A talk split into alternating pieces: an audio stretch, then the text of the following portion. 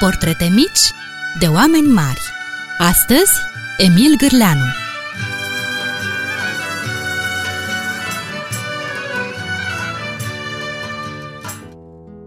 Bun găsit, dragi prieteni! La ce ne gândim imediat ce auzim numele lui Emil Gârleanu? Ia să vedem! Emil Gârleanu... Din lumea celor care nu cuvântă. Aproape instantaneu se creează în mintea noastră această legătură. Și toate dramele vietăților necuvântătoare din povestirile lui Emil Gârleanu ni se descoperă ușor, ca prin ceață, din ținutul amintirilor. Căci dacă ai citit din lumea celor care nu cuvântă, ai înțeles că toate vietățile pământului au o poveste. Toate, și păsările, și căprioarele, și caii, și căței, și gândăceii, au o mămică și sunt iubiți de cineva.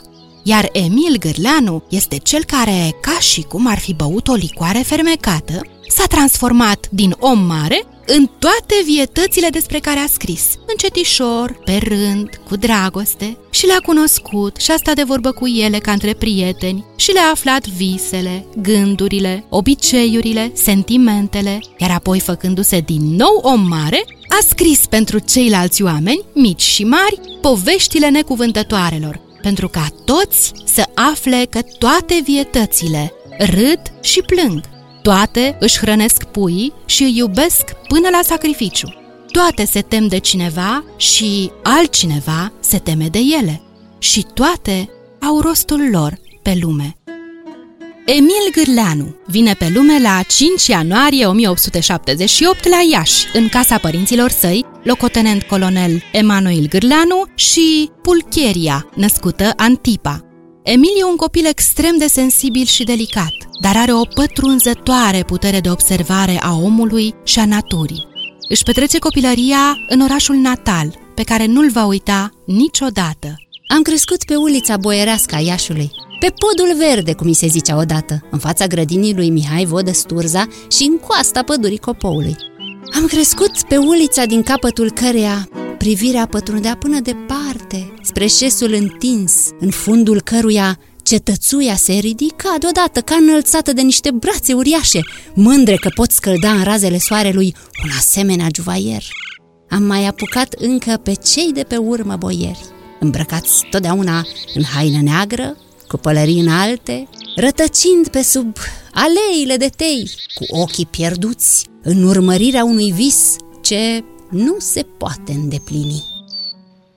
Cel mai tare în copilărie îi plăcea lui Emil Gârleanu să se joace de-a soldații și să citească povățuitorul la citire prin metoda fonetică, manualul învățătorului Ion Creangă.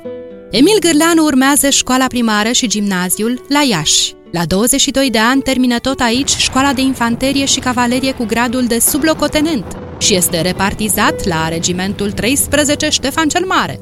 Debutează în anul 1900 în revista Arhiva cu versuri, epigrame și articole, semnând cu pseudonimul Emil Gar, pentru a nu fi recunoscut de superiori, care nu priveau cu ochii buni preocupările extramilitare ale ofițerilor. Descoperit, tânărul Emil Gârleanu spune că înainte de orice, voi să fiu literat ori crăp. Drept pentru care comandantul unității militare îl mută disciplinar pe sublocotenent la Bârlad în anul 1902. Și cum orice schimbare poate fi o șansă de a te reinventa, aici, la Bârlad, Emil Gârleanu face ceea ce își dorea de fapt. Devine redactor al revistei semănătoriste Făt Frumos și colaborator la Convorbiri Critice și Semănătorul, adică scrie. Iar în 1905 publică primul său volum de proză, Bătrânii, cu schițe din viața boierilor moldoveni, volum pe care îl dedică lui Nicolae Iorga. Tot în 1905, anul debutului lui Emil Gârleanu, fizicianul de origine germană Albert Einstein publică Teoria relativității, în care lansează ideea că timpul și mișcarea sunt relative. În Germania, la Dresda, un grup de studenți la arhitectură, dornici să găsească noi căi de exprimare în artă, montează prima lor expoziție într-o fabrică de lămpi. Grupul se numește Podul, iar tinerii sunt primii artiști expresioniști.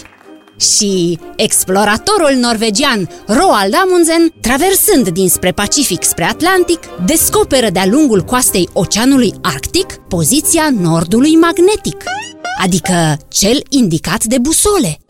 În 1906, Emil Gârleanu se căsătorește cu Marlena și se stabilește apoi la București ca redactor la Neamul Românesc, condus de Nicolae Iorga. Demisionează din armată și va trăi numai din scris.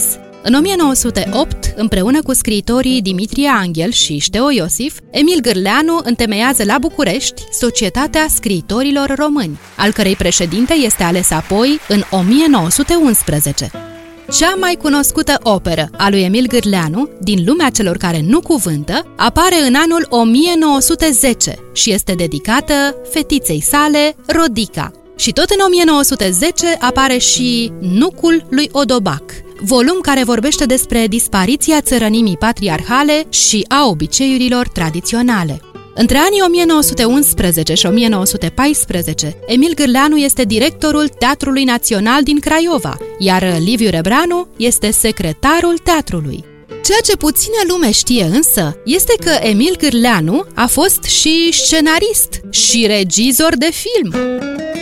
Filmul regizat de el, Cetatea Neamțului, peliculă astăzi dispărută, este ultima producție a lui Leon Popescu, cel care a produs în 1912 primul film românesc, Independența României. Filmul istoric Cetatea Neamțului descria bătălia dintre români și polonezi, inspirată de novela Sobieschi și românii, scrisă de Costache Negruții, și de piesa Cetatea Neamțului, a lui Vasile Alexandri. Emil Gârleanu, director al Teatrului Național din Craiova, împreună cu actori din trupa craioveană, printre care și Mișu Fotino și Istănescu Papa, realizează cu mijloace modeste filmul despre care Corneliu Moldovanu afirma în revista Cinema din octombrie 1925 că a fost turnat în condiții lamentabile și rezultatul a fost 1-0. Mai țineți minte vorbele furnicuței din lumea celor care nu cuvântă? Nu trebuie să fii cât un munte de mare ca să poți judeca, ci de-ai fi cât o neghină, ori cât un fir de colb. Dacă ai în căpușorul tău scânteia dumnezeiască ce cuprinde lumea, ții de ajuns. Știi ce ești, de unde vii și încotro trebuie să te îndrepți.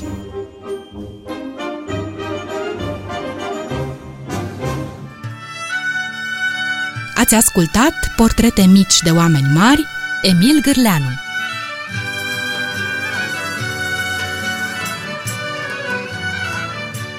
Au adunat toate acestea privind prin sufletul timpului cu dragoste și bucurie ale voastre prietene, Lelia și Dana. Și de v-a plăcut, vă așteptăm din nou cu o altă poveste mică despre un om mare. Să trăiți frumos!